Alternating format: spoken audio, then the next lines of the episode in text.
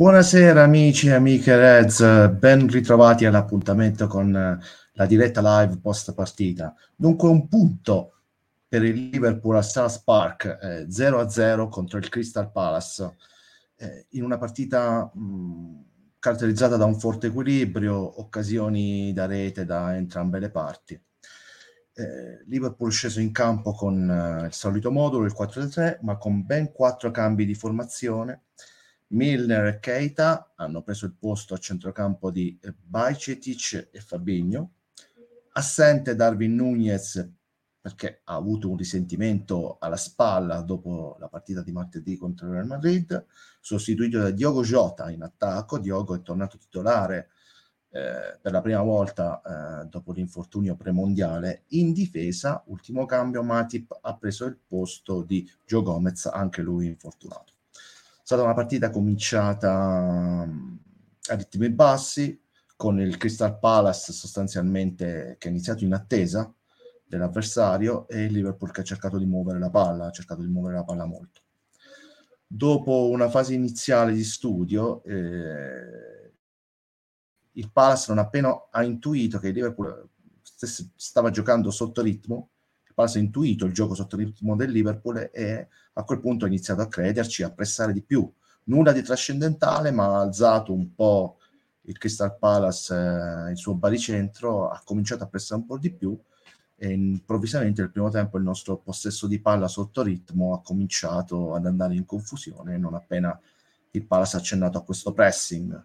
Ci sono stati due errori abbastanza clamorosi in fase di disimpegno di Trent Alexander-Arnold che hanno in poche parole omaggiato eh, il Crystal Palace due opportunità nitide. Prima eh, Trent ha sbagliato diciamo, un retropassaggio comodo consegnando il pallone al Palace in area di rigore un pallonetto a tu per tu con Allison è finito appena fuori.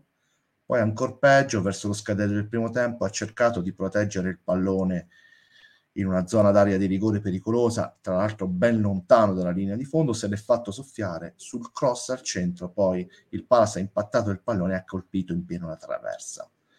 Eh, noi siamo stati a livello di occasioni da rete nel primo tempo poca cosa, davvero poca cosa, c'è stato un, forse un tiro di Jota, tra l'altro la terza occasione nitida l'ha avuta il Palace il primo tempo con un calcio piazzato, c'è stato uno stacco di testa in area di rigore, eh, la palla ha sfiorato il palo.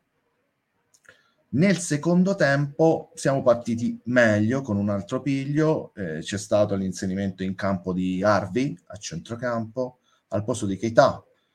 Keita ancora una volta spento, eh, ancora una volta mm, superficiale in campo.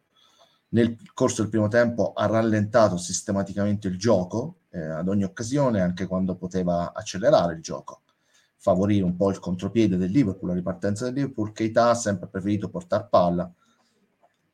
A me che ho visto la partita, Keita ha dato l'impressione di essere uno che fosse sceso in campo sostanzialmente per il suo divertimento personale. Eh, di quegli amici del sabato pomeriggio a cui tu dai il pallone ma che non te lo vogliono ripassare più perché si devono divertire infatti non ha fatto altro che rallentare la nostra azione, in fase difensiva è intervenuto spesso in ritardo, eh, compiendo ripetuti falli, è stato al limite anche del rosso, infatti Jürgen giustamente lo ha tolto all'intervallo per Harvey. Il secondo tempo è iniziato meglio perché, perché Harvey è partito molto bene, ha messo davvero tanto impegno, ha, ha giocato in proiezione offensiva, ha, ha rifornito molto bene il nostro attacco e poi è sceso, è sceso moltissimo alla distanza, eh, cominciando poi mano a mano anche a compiere pure lui un paio di errori banali a centrocampo. Abbiamo avuto un'occasionissima nel secondo tempo con un gran tiro giro di Momo Salah che ha colpito in pieno la traversa, poi lo stesso Salah eh, ha servito benissimo con un pallone filtrante Gakpo ma c'è stata un'ottima uscita del portiere del Crystal Palace che ha praticamente chiuso lo specchio della porta a Cody molto bene. È stato diciamo, molto merito da parte del portiere del Palace in quella circostanza. Alla fine Cody ha calciato, calciato, il, pallone, ha calciato il pallone largo. Eh, abbiamo compiuto due cambi, poi anche nella ripresa. Eh, Miller è passato a destra eh, al posto di Trent Alexander-Arnold che è uscito, sono, eh, è entrato anche Bobby in campo insieme a Bacet a centrocampo. E, però mh, ci siamo mano a mano spenti, eh, mano a mano allungati eh, e nel finale diciamo abbiamo rischiato addirittura un po' più di perderla che di vincere la partita. Un altro clean sheet per il Liverpool, lato positivo è il terzo clean sheet consecutivo. E magari con eh, l'aiuto di Benedetta, con il suo supporto tecnico, possiamo dare uno sguardo completo ai risultati delle gare di Premier League disputate oggi, ricordando che il turno si chiuderà domani, ma che domani si disputerà anche la finale di Coppa di Lega Wembley tra Newcastle e Manchester United. Infatti, sia Newcastle che United salteranno questo turno. E diamo uno sguardo prima ai risultati, appena è possibile. Grazie a Benedetta. Allora, pareggio venerdì da Fulham Wolverhampton per 1-1 al Godison Park l'Aston Villa batte l'Everton 2-0 e fa sprofondare l'Everton in zona retrocessione, vittoria del, tonda del West Ham in casa contro il Nottingham Forest 4-0. Manchester City ha prevedibilmente passeggiato sul campo del Bournemouth vincendo 4-1. Newcastle Brighton, come ho detto, posticipata. L'Arsenal coglie tre punti fondamentali per i Gunners in testa alla classifica, vincendo 1-0 all'Leicester. Il Leeds United batte il Southampton 1-0, scavalcando l'Everton in classifica e pareggio tra Crystal Palace e Liverpool. Il turno si chiuderà domani con il derby di Londra tra Tottenham e Chelsea. Per una classifica che poi andiamo ad analizzare, sempre grazie al eh, supporto tecnico di Benedetta. Diamo uno sguardo poi alla classifica appena è possibile, poi Benedetta eventualmente può fare un cenno. Ecco qui, allora, nella zona alta, nella zona alta l'Arsenal comanda con due punti di vantaggio e una gara in meno sul Manchester City, United 49, Tottenham al quarto posto 42, il Tottenham giocherà domani, Newcastle 41, Newcastle salta questo turno, Fulham 39, Liverpool al settimo posto a 36, 23 partite però, quindi abbiamo due gare in meno del Manchester City, una gara in meno di United e Tottenham, credo una gara anche in meno comunque sia del Newcastle che recupererà. Quindi potenzialmente possiamo balzare ancora a 42 punti, che sono, è il punteggio attuale del, eh, del Tottenham. Diciamo questa diciamo, la, la classifica che ci interessa. Faccio entrare il primo dei miei ospiti, il presidente. Buonasera, boss. Ciao Riccardo, buonasera. Aspetta un attimo, il momento che me l'hai detto ho perso il video. Eccoci qua. Ah, ecco, ci siamo. Ciao, Ricky, buonasera. Sistemiamo. Buonasera, boss. Sì, sì. Eh, dun- dunque, boss, allora, mh, mm, io prima ti dico che squadra ho visto. Ho visto una squadra ancora oggi convalescente, che ha una serie di giocatori importanti totalmente arrugginiti eh, Diogo Jota in particolare, veramente inceppato. E lo stesso Bobby, anche entrato, quando è entrato oggi, io ho invocato l'ingresso di Bobby per tutta la serata, ti dico la verità. Fa entrare Bobby, fa entrare Jurgen, fa entrare Bobby, fa entrare Bobby. E l'ho convinto, è la partita di Bobby. In realtà eh, anche Bobby praticamente non è stato per nulla incisivo, ha pagato molto a vuoto, ha persistito nel perdere palloni pericolosi nella nostra tre quarti, tra l'altro innescando le azioni avversarie. Insomma, tu invece nel complesso che squadra hai visto stasera? Ricky, nel complesso siamo una squadra ancora. Io vedo una squadra che ha perso la fiducia in se stessa, cioè una mm. squadra mm. che non ha più sicurezze, non ha quella certezza mm. quando entriamo in campo, quella consapevolezza che prima o poi avremo imposto il nostro gioco, il nostro, sì. il nostro ritmo, la nostra capacità di fare nostra la partita. Cioè, questi ragazzi hanno perso tutto. Io stasera ho visto Matip, Matip prima dell'infortunio era ancora un signor difensore. Questi tanti sembrano che danno l'impressione ormai già sanno forse che è finita la loro parentesi a Liverpool. Io L'anno scorso Matip. Sì, ti volevo dire, per, per riprendere il tuo discorso e poi prosegui, l'anno scorso Matip sotto sotto nel silenzio generale il miglior difensore del Liverpool a mio parere. Assolutamente, ma poi nemmeno un infortunio, cioè è stato tant'è vero che con Ate si è dovuto un attimo parcheggiare, non è subito partito come titolare sì. perché c'è stata una stagione sorprendente di Matip, addirittura non si è quasi mai infortunato, credo, cosa che immancabilmente ogni stagione paga sempre Dazio. Ed è un peccato, voglio dire, perché alla fine è una squadra, vedi, continuiamo a perdere punti quando basterebbe quel poco per rientrare in una zona che oggi è fondamentale, credo, se vogliamo affrontare determinati discorsi, che sarebbe quel posto Champions, che in Inghilterra già sappiamo che è difficile, c'è tantissima concorrenza, quindi ci manca sempre quel piccolo passetto, sai, per rimetterci in carreggiata e per poter finalmente cercare di combattere per questo fatidico quarto posto. Invece non siamo mai capaci di fare quell'ultimo spunto, quell'ultimo passo Vedi, sempre un passo avanti e due indietro, un passo avanti e due sì. indietro. Vediamo un po', vediamo un po'. Oh, ma infatti anche lo sguardo di Klopp è la cosa che ancora mi fa più male. Klopp a tratti e gli guarda e dice ma questa è la mia squadra.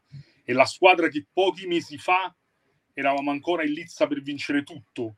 Cioè questi da un momento all'altro non è che sono diventati di brocchio, non sanno giocare. Secondo me hanno proprio mollato psicologicamente, proprio una questione di testa e oggi nel calcio, come dicevo l'altra volta anche nei nostri gruppi, la testa conta tantissimo.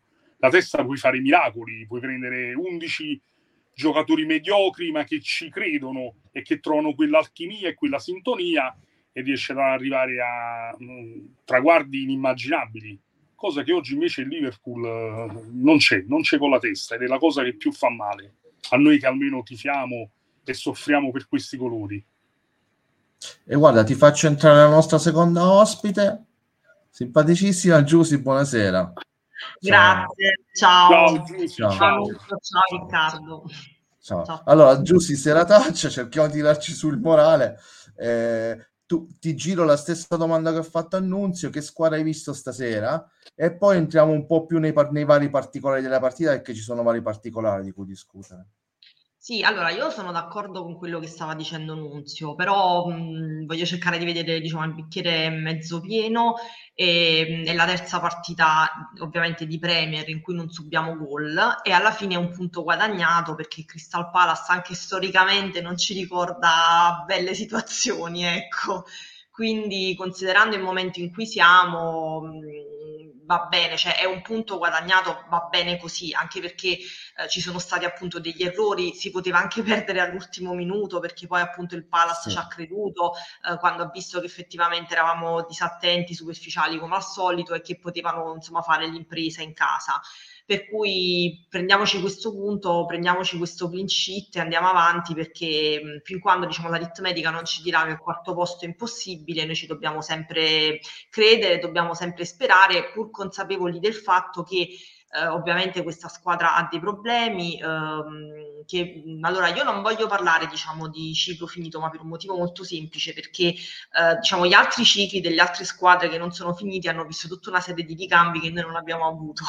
Quindi in realtà diciamo che questo è un anno un po' interlocutorio, dobbiamo resistere con Klopp, che è uno insomma, dei manager migliori al mondo nonostante tutto e proprio perché sta attraversando questa fase sta dimostrando ancora di più di essere un grandissimo manager perché mh, sta diventando un po' il parafulmine diciamo di tutte le critiche, si sta prendendo sempre tutte le responsabilità delle prestazioni dei suoi e l'espressione appunto di cui parlava Nunzio è giusta, però è anche quella appunto di una, di una guida, di una squadra eh, che è in un momento molto difficile, ma che comunque lui deve insomma traghettare alla fine della stagione cercando di prendere il massimo possibile con quello che c'è a disposizione. Quindi io mi prendo il punto guadagnato e penso già alla prossima partita.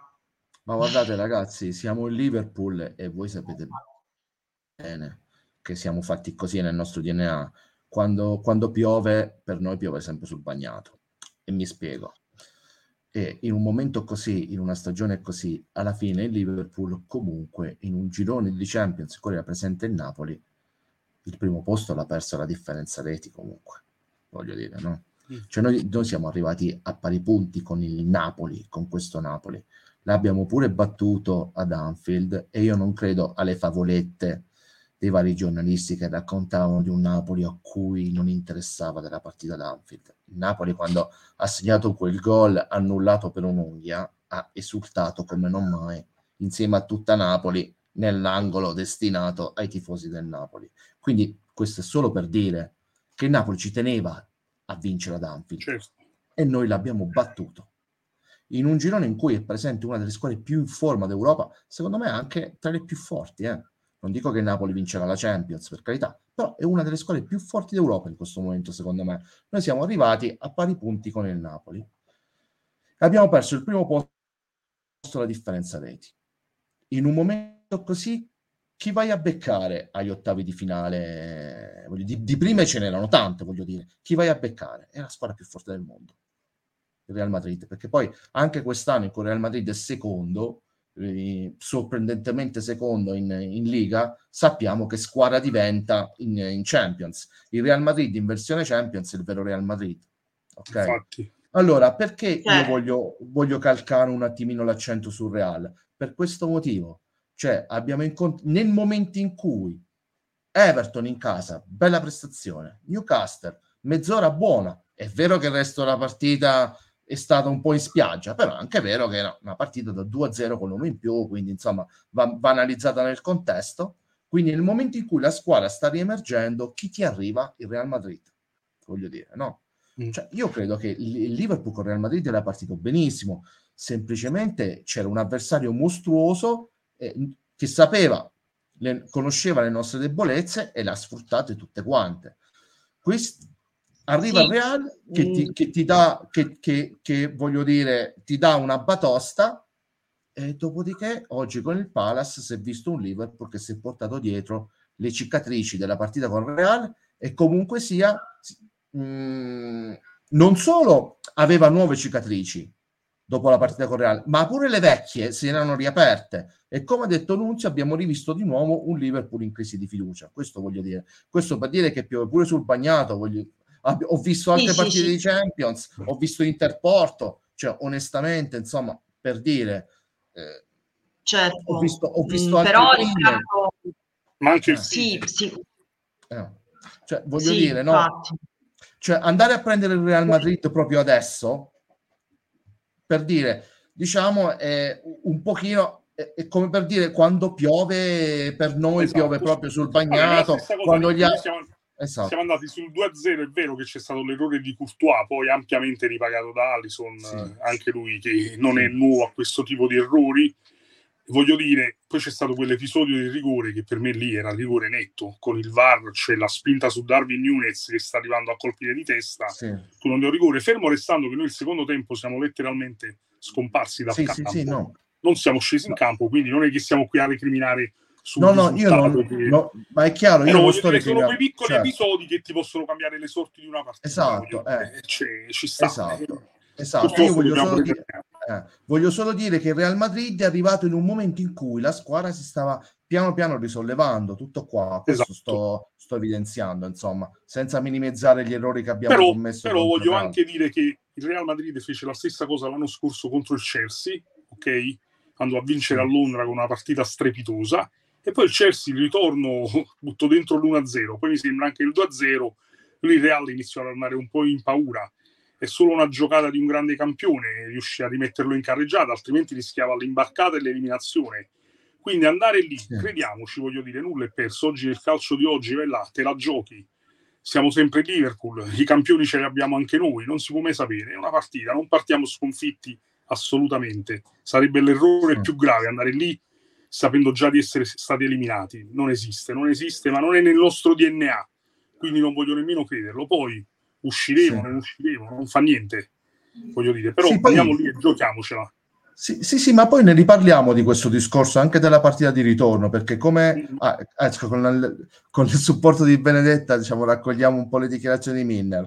Volevamo una prestazione migliore a tre punti, ma stasera non ci siamo riusciti. La creatività non è stata sufficiente. Abbiamo creato abbastanza per vincere la partita, ma non è stata una prestazione così fluida come ci sarebbe, diciamo, come ci sarebbe piaciuto, insomma, come avevamo mm-hmm. preparato, come l'avevamo preparata, insomma. E queste diciamo le, le, le, parole di Milner, ragazzi. Poi possiamo riprendere il discorso relativo al Real Madrid in un'altra chiave, in un'altra ottica. Leggo qualche commento e poi riprendiamo il discorso da Giussi. Allora, Riccardo Platone chiaramente meglio di martedì, ma c'era da aspettarsi una reazione più forte, partita dimenticabile e punto che non ci serve granché vista la nostra situazione. Detto ciò, speriamo di non dover mai più vedere una partita in questo slot, veramente improponibile, senza contare che non è che ci abbia portato molta fortuna. Insomma, condivido le, le valutazioni di Riccardo sul calcio d'inizio del sabato sera, non proprio una cosa da, da calcio inglese. Poi Guido sì, Bono. G-Club ha detto che in estate ci sarà una rivoluzione, in effetti molti sembrano davvero totalmente spremuti. Qui ha, ha, diciamo, ha colto una, un argomento importante, Guido, poi magari se c'è tempo par- ne parliamo anche di questo. Allora, partita, Andrea Pirola, partita triste, atteggiamento di una squadra arresa al proprio destino, al quarto posto ci crediamo sono noi tifosi. Ma, diciamo, ma tutto sommato. Guido Boni, buonasera, prestazione scialba, mi aspettavo una reazione diversa dopo la debacle in Champions. Il quarto posto resta un miraggio, temo.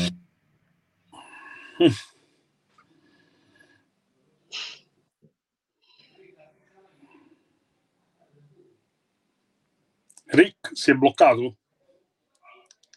Mi sa di sì. allora, eh, Andrea Mele, che saluto, che dice grande sfortuna, felice comunque per la prestazione. Quando agli errori credo siano evidenti di questa squadra e purtroppo qui parliamo sempre delle stesse cose. C'è questa squadra sfiduciata che in una fase no. Cerchiamo di non perdere troppi punti in questi momenti. Rick, mi sono un attimo sostituito. Ti eri bloccato. Ah, hai fatto bene, Nunzio. Sì, sì, sì. Ho avuto un attimo. A volte la connessione sì. Di... Sì, ho avuto un attimo di, di, di problemi con i commenti e con dai, la connessione. Dai. Allora, e, entrando un pochino nei, ragazzi nei discorsi più particolari, volevo partire da Giusy eh, affrontando questo argomento qui. Allora, Trent, nelle ultime partite io forse sono troppo ottimista, Giusy, ma avevo visto un giocatore con l'Everton. Io con l'Everton ho memoria di quella sgroppata che poi ha portato al gol, no? Al del 2-0 con il Newcastle a me non era dispiaciuto, a parte a livello tecnico, anche l'assist per, eh, mi pare, Nunez, non vorrei sbagliarmi. Ma poi, nonostante il Newcastle avesse dei brutti clienti, quando è stato affrontato sull'uno contro uno, se l'era cavata bene. Poi è arrivato il Real e poi stasera. E stasera abbiamo visto che è successo. Eh, Giussi, eh, secondo te... Ti, so, an- analizzami un po' allora, la situazione di Trent. No, vabbè, ovviamente non sono nessuno per analizzare la situazione, però secondo me Alexander Arnold è un giocatore che non può essere messo in discussione. Eh, sua, le sue prestazioni devono essere sempre contestualizzate, diciamo, nell'anno che sta vivendo. Questo non per giustificarlo, perché gli errori che ha commesso stasera sono evidenti, potevano anche portare purtroppo a un gol degli avversari era diciamo un rischio abbastanza concreto. Infatti Klopp poi l'ha sostituito addirittura ha preferito mettere Milner che eh, insomma ormai cioè, può essere collocato ovunque. Però eh, secondo me non, non, si può mettere cioè, in discussione il valore di Alexander Arnold, è un'annata diciamo storta per tutti, noi non possiamo dire che lui non sappia difendere perché gli errori che fa no, sono no, errori io, con io, qualità, sì, io, eh, non, chiarezza, non di capacità, cioè, quando una, diciamo, un giocatore sembra incapace, allora dice vabbè, non è che magari non è quello il suo ruolo, ma nel caso di Alexander Arnold è sempre, almeno a me, dà sempre l'impressione quando commette un errore di essere una leggerezza. E, e per questo uno diciamo si innervosisce perché sa il valore del giocatore che poi ecco fa dei cross meravigliosi, stava anche segnando su un calcio di punizione stasera, quindi comunque... Un'altra cioè, sfortuna lì un'altra sfortuna che va a beccare Henderson, eccetera, perché quella palla insomma è una traiettoria molto interessante. Mm-hmm.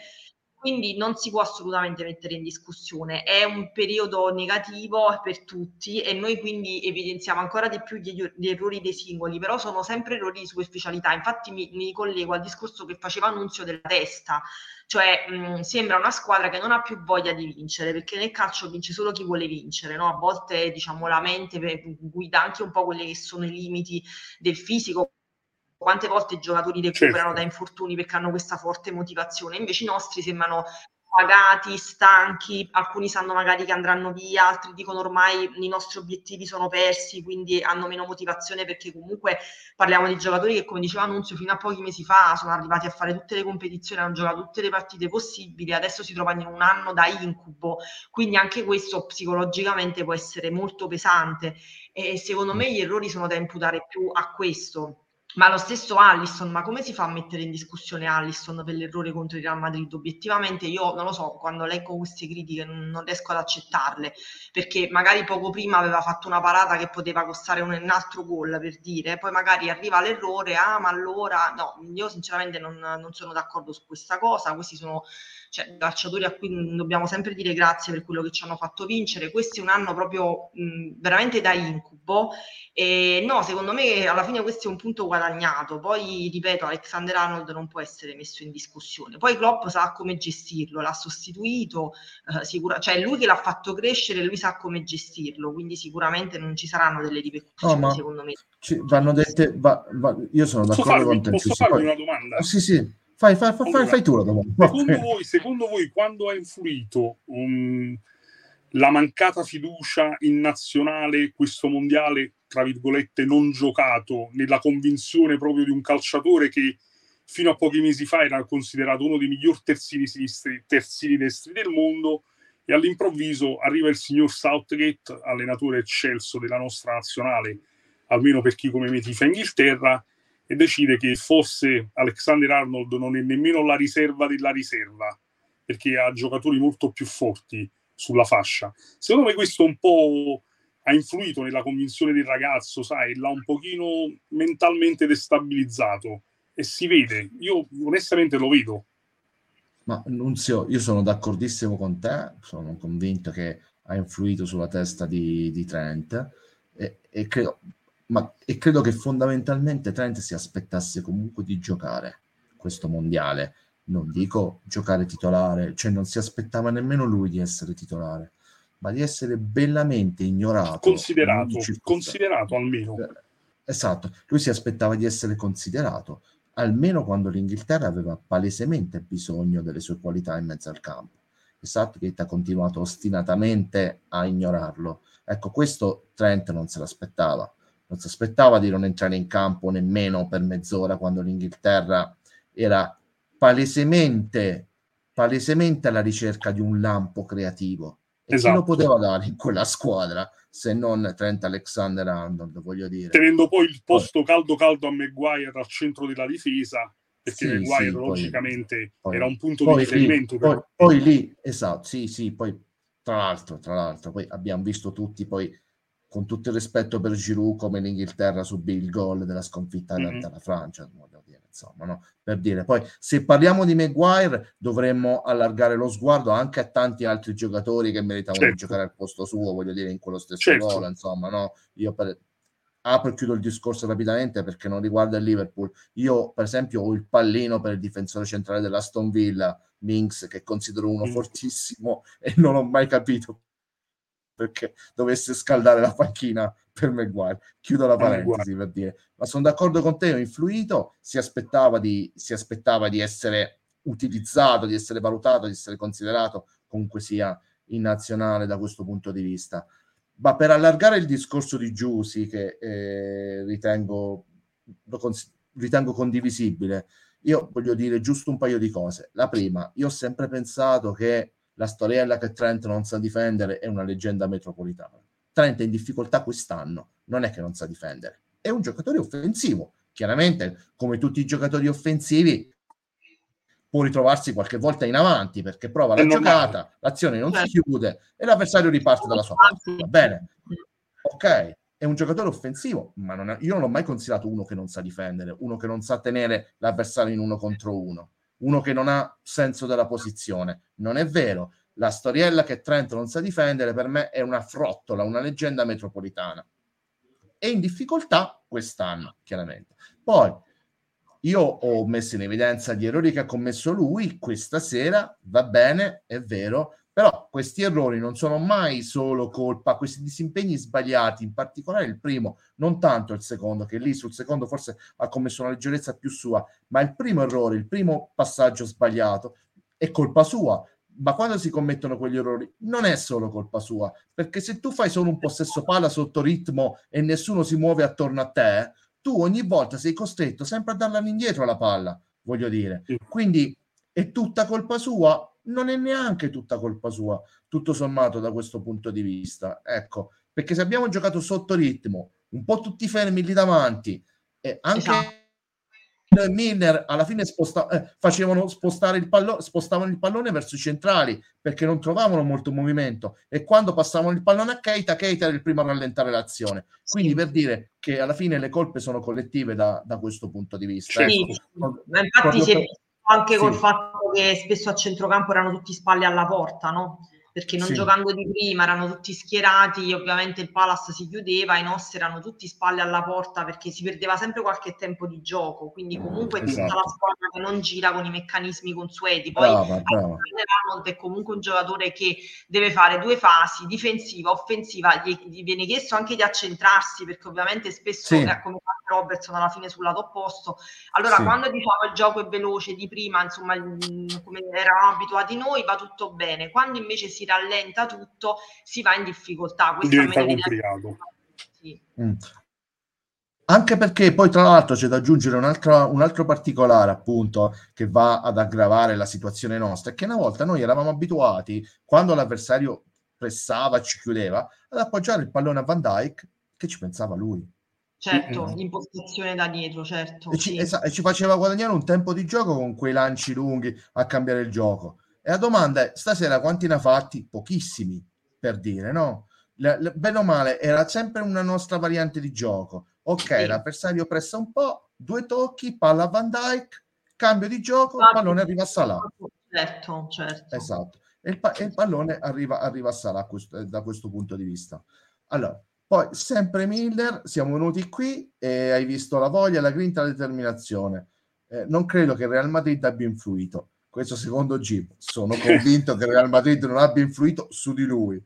Per quanto riguarda tutti gli altri, non lo so, non lo so, sinceramente mi limito a dire che sono, non lo so da questo punto di vista. Poi magari eh, con, con, Benedetta ci può recuperare anche l'analisi di Jürgen, sempre se Jürgen ha già parlato da eh, diciamo questo dopo partita. E poi Nunzio, senti, eh, Darwin Nunez, oggi infortunato. Domanda. Insomma, come è girato l'attacco senza di lui? Eh, lo chiedo ah. a te. Darwin Nunes oggi è tanta roba, eh, tanta roba davvero. È uno che eh. si è messo un po' l'attacco sulle spalle. E, tra l'altro, a me piace anche l'atteggiamento di Gakpo che è, è, entrato in un Liverpool, uno dei peggiori Liverpool degli ultimi 4-5 anni. E voglio dire, cerca di fare del suo, non è assolutamente anonimo come calciatore, paga questo stato di cattiva forma di tutta la squadra, ma sono sicuro che anche lui sarà un ottimo innesto. Non un titolare principale, però un ottimo innesto sicuramente.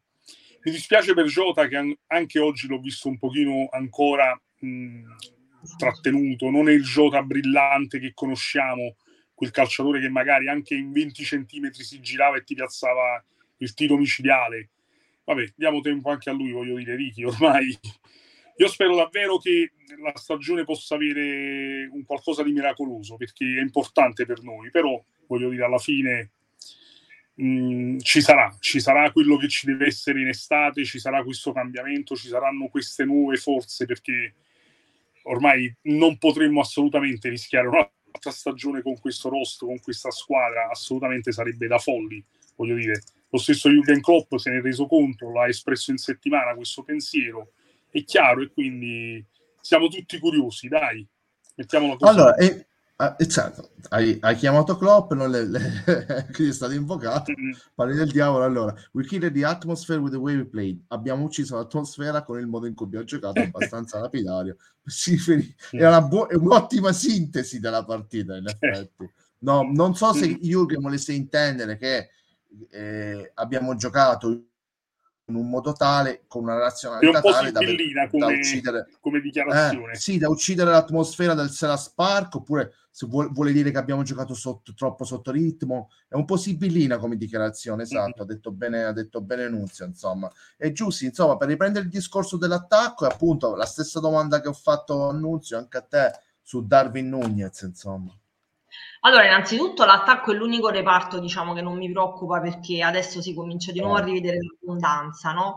E allora Nunez mh, non ha iniziato bene, ovviamente mh, c'era tempo, insomma, non c'era tempo per farlo ambientare, ma è iniziato anche insomma, con, con, queste espulsioni, eccetera, questa espulsione, quindi comunque diciamo non ha avuto un inizio facile in Premier, che già di per sé non è un campionato facile, però io ho visto che è cresciuto tantissimo innanzitutto proprio per la posizione in campo, perché mh, vabbè, Klopp insomma l'ha un po' cambiato rispetto alle prime volte in cui giocava e ha cominciato a sacrificarsi molto per la squadra, arretra molto, gioca di sponda, addirittura per esempio io purtroppo bisogna dirlo, cioè la partita con Real Madrid è andata malissimo, però il suo gol è stata una cosa spettacolare, che purtroppo non sì, diciamo vero, fine stupendo. come è andata, ma quel gol è fantastico e tra l'altro lui era anche a difendere. Sì. Ce l'ha, ce l'ha Eh, e quindi. Ce l'ha eh, noi aspettavamo questi gol, diciamo, poi purtroppo è capitato nella serata sbagliata, non è stato, diciamo, determinante, però secondo me, come diceva giustamente Nunzio, si è preso un reparto sulle spalle perché fa arretra, gioca di sponda, eh, diciamo, si scambia di posto con Gakpo, cioè che cosa gli si può chiedere più? Per quanto riguarda la realizzazione, cioè i gol arriveranno, stanno già in parte arrivando. Comunque è un anno difficile, c'è stato anche lo stop del mondiale, che pure un altro fattore da prendere in considerazione. È comunque un giocatore sudamericano, secondo me alla fine sarà determinante, ma già nell'immediato futuro. Infatti stasera, diciamo, la sua mancanza si è sentita, perché come diceva giustamente Nunzio, Giota comunque mh, era la prima partita, diciamo, da titolare che entrava dal primo minuto. Uh, si è fatto male insomma a ottobre, ha avuto una stagione assurda, tra l'altro è pure un giocatore che mh, diciamo rende, rende molto quando entra dalla panchina, però non è ancora nel pieno diciamo, della sua forma, si è visto anche Sì, stasera. È molto imballato. E Mm. nel senso che ha preso sempre le decisioni sbagliate, no? anche quella palla sul palo, quando magari poteva rimetterla in mezzo, cioè quel guizzo, quella prontezza che aveva lui della scelta della soluzione sotto porta, non ce l'ha ancora, ma è una questione ovviamente di tempo, perché Jota c'è un altro che non si può discutere, però stasera sicuramente diciamo, mh, si è sentito un po' la sua presenza eh, in negativo da questo punto di vista. Ecco, mh, su Gakpo anche qui sono d'accordo con Nunzio perché comunque è entrato nel peggior Liverpool degli ultimi anni e anche lui si sta sacrificando molto per la squadra, prende un sacco di colpi, subisce un sacco di interventi, ritorna sulle palle perse e non è facile ovviamente in Premier. Salah è sempre Salah, non si discute, però ovviamente mh, sta in difficoltà quando quando la squadra non gira e non arrivano queste palle insomma da dietro che lui sa gestire alla perfezione. Quindi mh, diciamo che l'attacco, diciamo lo scarso rendimento dell'attacco è figlio de- delle- dei problemi che arrivano dal centrocampo e dalla difesa. Però è l'unico reparto sinceramente che non mi preoccupa anche in prospettiva futura, perché man mano tutti diciamo, riprenderanno la loro forma. Poi c'è anche Diaz che insomma deve rientrare, quindi sicuramente non è quello che mi preoccupa. Però mh, stasera non, non possiamo sapere se avesse giocato Nunez come sarebbe andata, però sicuramente si è sentita la sua mancanza. Sì, e poi ragazzi, per completare il discorso sull'attacco, stiamo aspettando e non dovremmo ancora attendere molto il rientro di un altro giocatore importante per noi come Luis Diaz. Perché Eh, infatti sì, dico. eh, Sì, sì. perché, lui, perché poi alla fine eh, eh, Luis Diaz ha un cambio di passo importante che attualmente Porta l'uomo eh, anche, eh, esatto. quindi parte dall'esterno, si accentra, quindi è un'ulteriore altra soluzione. Io quando ho iniziato Sì. quest'anno dicevo Sì. "Ah, abbiamo tanta imprevedibilità in attacco, poi, purtroppo è andata come è andata. Non il infortunio. dirlo. Però veramente abbiamo tutta una serie di soluzioni. Vabbè, Però vabbè, le esatto. vedremo nei mesi prossimi. Nei mesi successivi. No, ma poi eh, sempre su Luis Diaz e con Darwin Nunez insieme. Eh, per completare anche il discorso su, su Darwin Nunez, una qualità che ha in comune con Luis Diaz in quanto sudamericano. Beh, ragazzi, è una cosa, eh, Darwin ci mette una voglia in mezzo al campo importante. Caspita. Cioè, è, è un grande... troppo agonismo, no? Esatto, è un gran- dico, è- eh. è un grandissimo trascinatore. e, Insomma, attualmente mi sa che in questa squadra i trascinatori servono proprio, no? Cioè, oggi eh, si, si avvertiva, si percepiva l'assenza anche dal punto di vista emotivo, umano di, di Darwin Nunez in campo. E con Luis Diaz insieme farebbero da questo punto di vista una bella coppia di due di due giocatori, due cani rognosi che vogliono vincere. No? Due eh, brutti insomma, clienti. Due brutti clienti che fino alla fine vogliono vincere le, le partite, insomma, eh, da, da, questo punto di vista. E visto che toccheremo, io credo che stasera comunque noi tre, perché è giusto, perché visto che l'argomento è stato aperto da Klopp, toccheremo l'argomento mercato prima voglio affrontare un altro argomento, però ragazzi, insomma, ho bisogno di un'iniezione di adrenalina, quindi faccio passare il commento di Aldo. Ma io l'ho detto, ciao Mi serve per tirarmi su. Ragazzi, sembra una cretinata, ma il terzo clean di fila l'ho detto anch'io, Aldo. Il quarto un punto che può essere comunque buono. Quest'anno non siamo costretti a vincerle tutte e su questo Aldo c'ha ragione, io la penso come lui la penso come lui perché la corsa è per il quarto posto con Newcastle e Tottenham. Questo Newcastle comincia a sentire un po' di pressione e il Tottenham ha più problemi di noi a centrocampo. In attacco è una squadra formidabile il Tottenham, più contato di noi che stiamo recuperando i pezzi, ma a centrocampo il Tottenham ha enormi problemi. Mm-hmm. Sotto coi Wolves, ci dice Aldo. Tra l'altro, tra l'altro Aldo Aldo sì. sarà ad Anfield mercoledì ah, eh, speriamo, speriamo, che faccia da talismano almeno. i ragazzi sarà nella Coppa quindi un grosso in bocca al lupo ad Aldo che è un positivo è uno di quelli sì. là che vedono sempre il bicchiere no mezzo pieno il bicchiere pieno.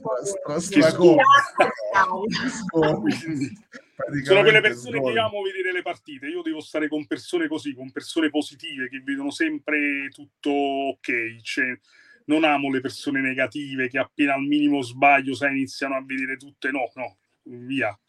Cioè il calcio si deve vedere con positività. Infatti, poi magari questo punto a fine anno sarà determinante, chi lo sa. Caspita, no, niente di meno. Infatti. Facciamone tesoro. Allora, vediamo un po'. Diciamo, Benedetta ci ha recuperato un documento penso sia Jürgen. Sì, mm-hmm. allora sappiamo che dobbiamo migliorare e cambiare le cose e lo faremo, ha detto il tedesco. Non possiamo farlo ora, ma è già chiaro che dobbiamo fare qualcosa in estate. Per ora dobbiamo solo affrontare tutto questo e contrattaccare. Sono stati i riferimenti di Jürgen, questi sono i riferimenti di Jürgen al mercato. Allora, non è utile se non entriamo in Champions League, ha detto Klopp.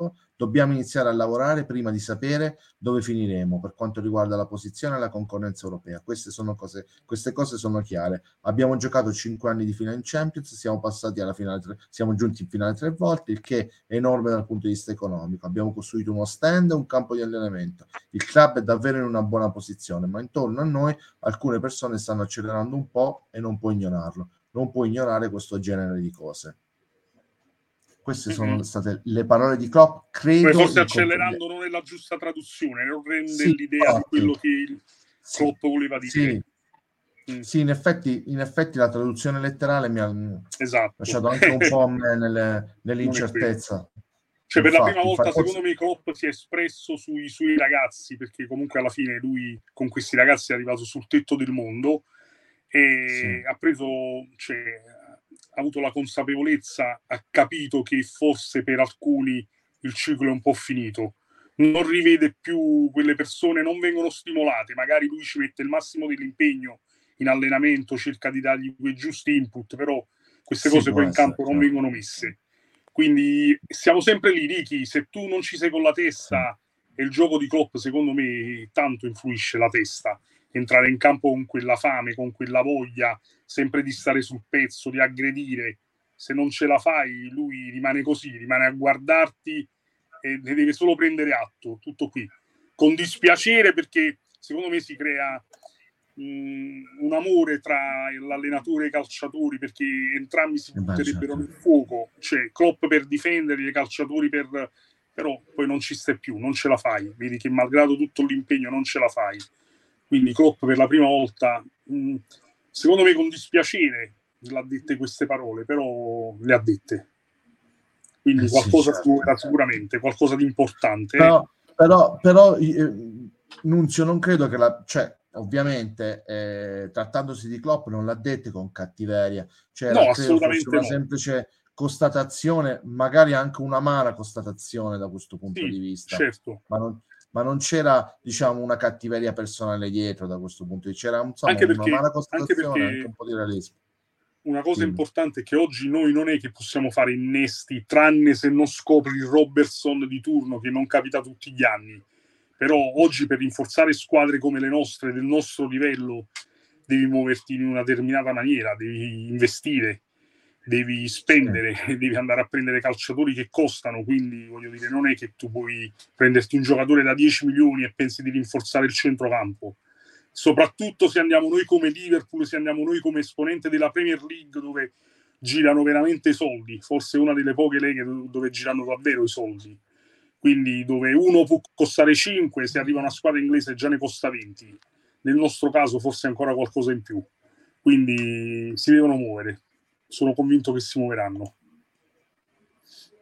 Sì, guarda, ehm, io volevo affrontare con voi un ultimo argomento, visto che tu, cominciando da Giussi, visto che tu, Nunzio, hai toccato, diciamo, appunto, attraverso le parole di Klopp, appunto, l'argomento rifondazione, ricostruzione, in poche parole. Io prima volevo parlare con voi di Fabigno, partendo da Giussi, perché mi sbaglierò, ma in questo discorso, secondo me, attualmente Fabigno è l'emblema del giocatore che non risponde più agli input di Klopp non solo noi abbiamo perso il nostro giocatore di equilibrio, quello che era un po' l'anello di collegamento tra i reparti, però noi abbiamo perso anche Fabigno qualche metro più avanti, perché prima era una fonte d'assist.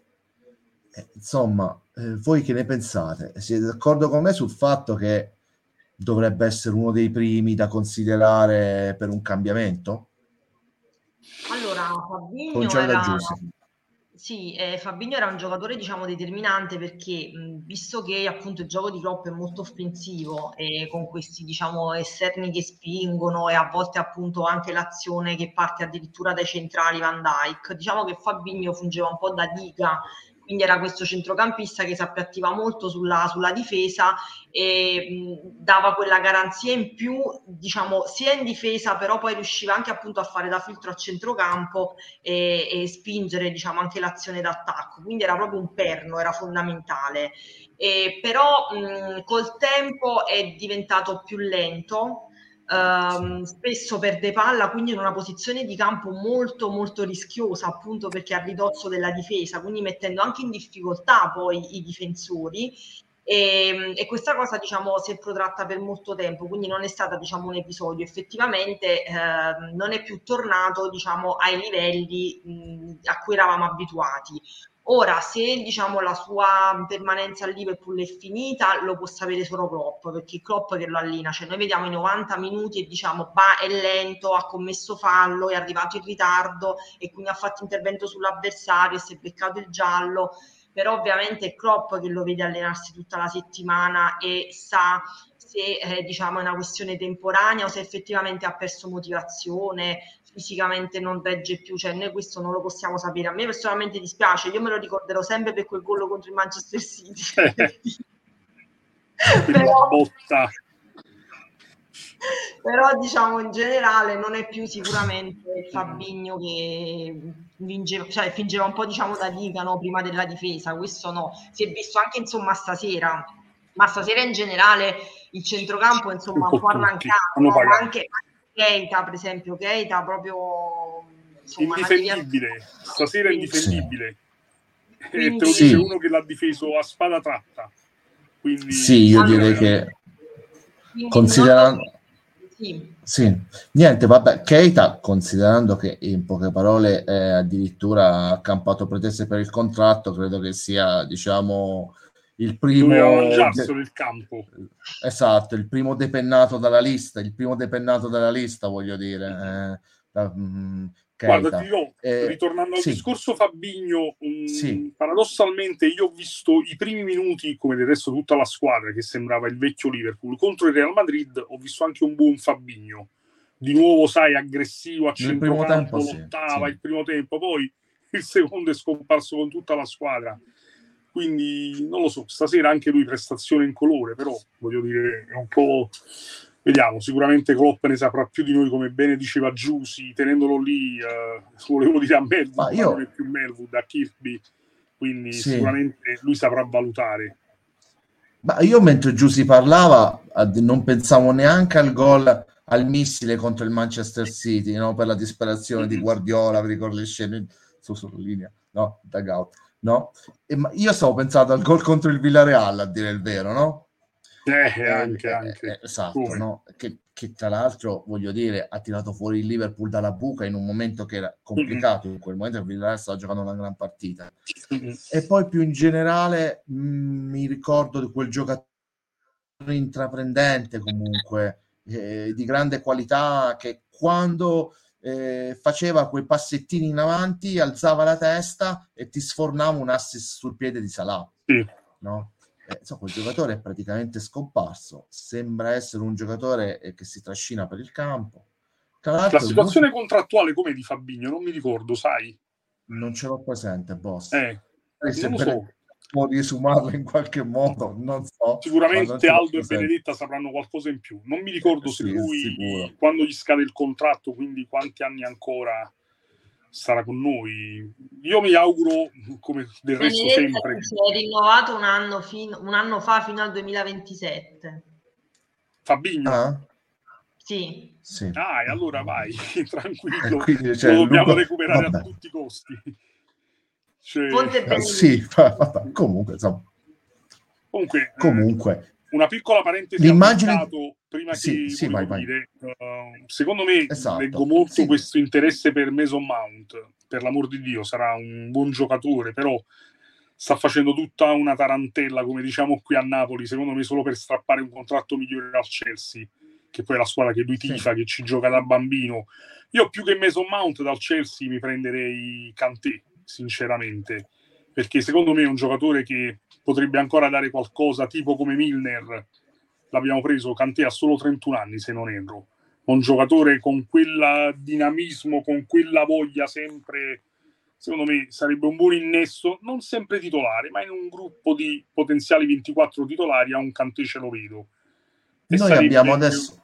Sì, vai, vai, un bel colpaccio, voglio dire. No, no, un bel colpaccio da fare che abbiamo otto minuti eh, buoni. tra l'altro. Abbiamo otto minuti buoni per parlare di mercato, considerando okay. che tra l'altro siamo tornati a quelle tipiche stagioni del Liverpool in cui mm-hmm. diciamo a febbraio-marzo devi dedicarti al mercato, no? Mm-hmm. Che voglio dire, ovviamente possiamo ancora, lo stiamo lottando ancora per il quarto posto, però c'è spazio per parlare di mercato in una stagione così. Riprendo il discorso di Nunzio, vi dico, che secondo me noi abbiamo bisogno di eh, due o tre innesti mirati. Io ci credo ancora, purché siano giovani e eh, possano dare energia alla squadra.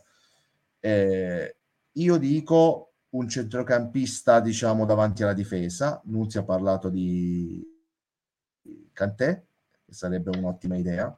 Eh, di esempi ce ne sono tanti, adesso a me ne viene in mente uno che è in scadenza di contratto e che considero molto forte, e penso possa far bene nel Liverpool Brozovic per me. Mm. Poi sappiamo tutti di Bellingham perché serve un centrocampista offensivo a questa squadra che sia, abbia la qualità per sganciarsi, portare un po' di gol dal centrocampo e quegli assist che stanno mancando comunque. E poi considerando che Matip si avvicina al diciamo un pochino alla, al tramonto della sua carriera a Liverpool. Nat Phillips non potremo costringerlo a fare un altro anno così, un difensore centrale. Poi a livello di mercato, invece, Giussi, tu a livello di mercato che ti aspetti? Che cosa speri? Allora, secondo me il mercato sarà fortemente condizionato dal posizionamento in classifica perché ovviamente se si fa la Champions è un conto, se non si fa è un altro conto. Questo è uno dei motivi per cui bisogna assolutamente raggiungere il quarto posto. E come diceva giustamente Nunzio, noi non possiamo permetterci di prendere dei giocatori in prospettiva, dobbiamo prendere dei giocatori che già sono affermati, perché magari diciamo il talento da scoprire può essere uno, però poi bisogna avere la panchina lunga e la rosa lunga per affrontare diciamo il campionato e si spera anche insomma altre competizioni. Sicuramente interverrei in difesa e anche a centrocampo. E in difesa ovviamente un centrale, sicuramente. A centrocampo, bah, io mh, mm, allora, mh, mm, per esempio, non, non, faccio dei nomi perché dipende anche molto poi dal, da quello insomma che, che vuole Klopp, no? Nel senso che noi non giochiamo mai con un regista, quindi serve diciamo un giocatore anche abbastanza versatile, poi dipende anche tutto per esempio se se ne va Fabigno, servirebbe un vice Fabigno, uh, cioè se serve invece un giocatore magari più meno di interdizione, più propositivo, cioè dipende anche un po' da, da chi se ne va e, e, quindi da quello che serve, però sicuramente i due reparti diciamo proprio sono il centrocampo e la difesa, questo fuori discussione, anche perché noi abbiamo dei giocatori un po' ibridi, tra virgolette, tipo Elliott e Carvaio, mm, che vabbè io non ne capisco niente, però per esempio io non li vedo a centrocampo, li vedo più esterni d'attacco, quindi in prospettiva boh, non so dove possano essere collocati. Poi vorrei dire una cosa su up su Budgetic, non dico solo questo. Innanzitutto sì. una cosa, vabbè, una nota di colore che nonostante la prestazione insomma di, di Champions, quando è stato sostituito l'hanno applaudito. E per un ragazzo comunque giovane, che anche lui è arrivato nel peggior Liverpool degli ultimi anni, è tanta roba, cioè uno stadio che ti applaude nonostante tutto. Ed è un giocatore molto interessante che sta facendo degli errori più che altro perché è giovanissimo e si trova ad affrontare partite di altissimo livello, però mi ha veramente impressionato ed è una delle poche note positive insomma di questa stagione perché cambi gioco, cambio di passo, cioè fa delle cose che alla fine che, che ha 18 anni, cioè sì, eh, sorprendente. sorprendente anche perché sì. si trova a giocare con gente che ha 30 anni, c'è un altro po' c'è il doppio degli anni, quindi comunque è da sottolineare e poi troppo sta investendo molto su di lui, quindi una piccola parentesi che volevo fare. Sì, allora ragazzi, leggo un commento prima di dare la parola all'annunzio perché secondo me supporta un po' le nostre argomentazioni di Guido. In realtà non serve spendere chissà quanto, basta essere competenti e conoscere bene il mercato. Guardate, Cop Miners non costa chissà quanto, sarebbe rinforzo strepitoso. Sicuramente questo Cop Miners è un buon giocatore, però mi interessa evidenziare una cosa che ha detto Guido, la competenza. Noi stiamo per assumere un, uh, un, altro, di, un altro direttore tecnico ok? Che è un qualcosa che ci serve, che da quando è Edwards è andato via, no? E a noi serve un direttore tecnico, perché comunque Jürgen aveva l'ultima parola, però alle spalle c'era un lavoro del settore tecnico del Liverpool che in questi certo. anni è stato strepi- che in questi anni è stato strepitoso da questo punto di vista. Quindi tutto sommato, qui ripasso la parola annunzio, ma boss, tu pensi che la Champions League sia così influente oppure alla fine le squadre di Jürgen sono sempre frutto di un'alchimia particolare che va un po' fuori da certi schemi eh, un po' finanziari, quindi gli introiti, oh, guarda, per pagare se ricordo, se ricordo bene, noi, noi perde, prendemmo un paio di innesti importanti quando non ci qualificammo per la Champions, se ricordo bene. Quindi voglio dire, a questi livelli i soldi arrivano ricchi, arrivano dai contratti, arrivano da tante e tante cose. Liverpool ormai è una grande società, un indotto importante, per cui il Manchester United ha sopperito per un po' di anni che con la mancanza della Champions abbiamo visto che non sono venuti mai meno gli investimenti. Quindi è vero, noi adesso ci siamo dedicati allo stand, al nuovo centro tecnico, però adesso credo che sia venuto il momento di iniziare a pensare un po' alla squadra quindi è lì che dobbiamo investire, in questo momento è lì che dobbiamo investire perché poi assolutamente possiamo stoppare una stagione, ma non possiamo permetterci di topparne un paio perché l'Arsenal insegna che hai visto una decina d'anni sì, è caduta nel dimenticatoio. Fortunatamente per loro c'è stato un buon lavoro, hanno creduto in Arteta, hanno preso dei giovani, hanno investito, hanno aspettato. Questo diciamo che è una delle cose che mi piace poi del calcio inglese, il sapere aspettare diciamo che il tifoso inglese si è un pochino europe- europeizzato. Sì, okay? un po' troppo. Sì. Perché forse un po' troppo, sì. Io ricordo cosa che dicevo sempre a volte ai miei amici, che il Liverpool, la sua storia centenaria di 100 anni, aveva avuto 13 tecnici. E questo la dice lunga su quello che era sì. oggi 13 tecnici degli giochi in 10 È un record. Esatto, cioè, veramente sono cose inimmaginabili per, per noi. Ed è anche il motivo per cui lo dicevo l'altra volta, mi sono innamorato del Liverpool, questo amore incondizionato, questo forse l'abbiamo un po' dimenticato, il nostro cantare Il Never Walk Alone alla fine della partita, al di là del risultato, no, si sia perso, si sia vinto, sì. cioè tutte queste cose a me mi hanno fatto scaturire l'amore per questa squadra. Uh, sono cose che non dobbiamo assolutamente dilapidare. È la nostra Infatti, storia, sì. il nostro DNA, sono, la nostra tradizione. Sono le, co- sono le cose più importanti, sono esatto, quelle cose per esatto. cui si tifa Liverpool. Esatto, I calciatori vanno, vengono, si vince, la si vede, la Champions, non la Champions, esatto. ma la maglia resta, la storia resta esatto. e la nostra è una grande storia, Ricky, veramente anche a Giussi lo dico, che è più giovane di noi. Cioè, è una storia importante, è una storia importante che va preservata e conservata. Quindi facciamoci forza Beh. e coraggio perché sicuramente ci riprenderemo, raga. Sono convinto. Allora, io direi che le parole romantiche del boss sono quelle perfette per chiudere, ragazzi, e per salutarvi proprio. Possiamo chiudere la perfezione così, dai. dai. dai. Abbiamo concluso anche questa serata, dai. dai. ce l'abbiamo fatta. Un Ciao, abbraccio, ragazzi. Ricky, un abbraccio, un abbraccio. a. A presto. Sì. Un abbraccio ciao, a tutti e due. Ciao, ciao, e grazie, ragazzi. Ciao. Grazie a te. Ciao. Allora, ci avviamo alla chiusura anche di questa diretta post partita. Ovviamente prima passiamo in rassegna i nostri, tutti i nostri contatti social, Facebook, YouTube, Instagram, Twitter, col supporto di Benedetta, appunto la pagina Facebook, il nostro account Twitter, hashtag OLSC Italy, il canale YouTube OLSC Italy e il nostro canale Instagram. Vi ricordo sia della fanzine, che potete comunque sia scaricare dal nostro sito web, e il nostro sito web OLSC Italy. Allora, è tutto anche per stasera. Abbiamo toccato la maggior parte degli argomenti sia della partita che gli argomenti extra partita. Allora non mi resta che salutarvi e rinnovarvi l'appuntamento alla partita con i Wolves che si dovrebbe giocare a metà settimana, credo mercoledì. Allora, un saluto a tutti, un abbraccio da Riccardo. Ciao.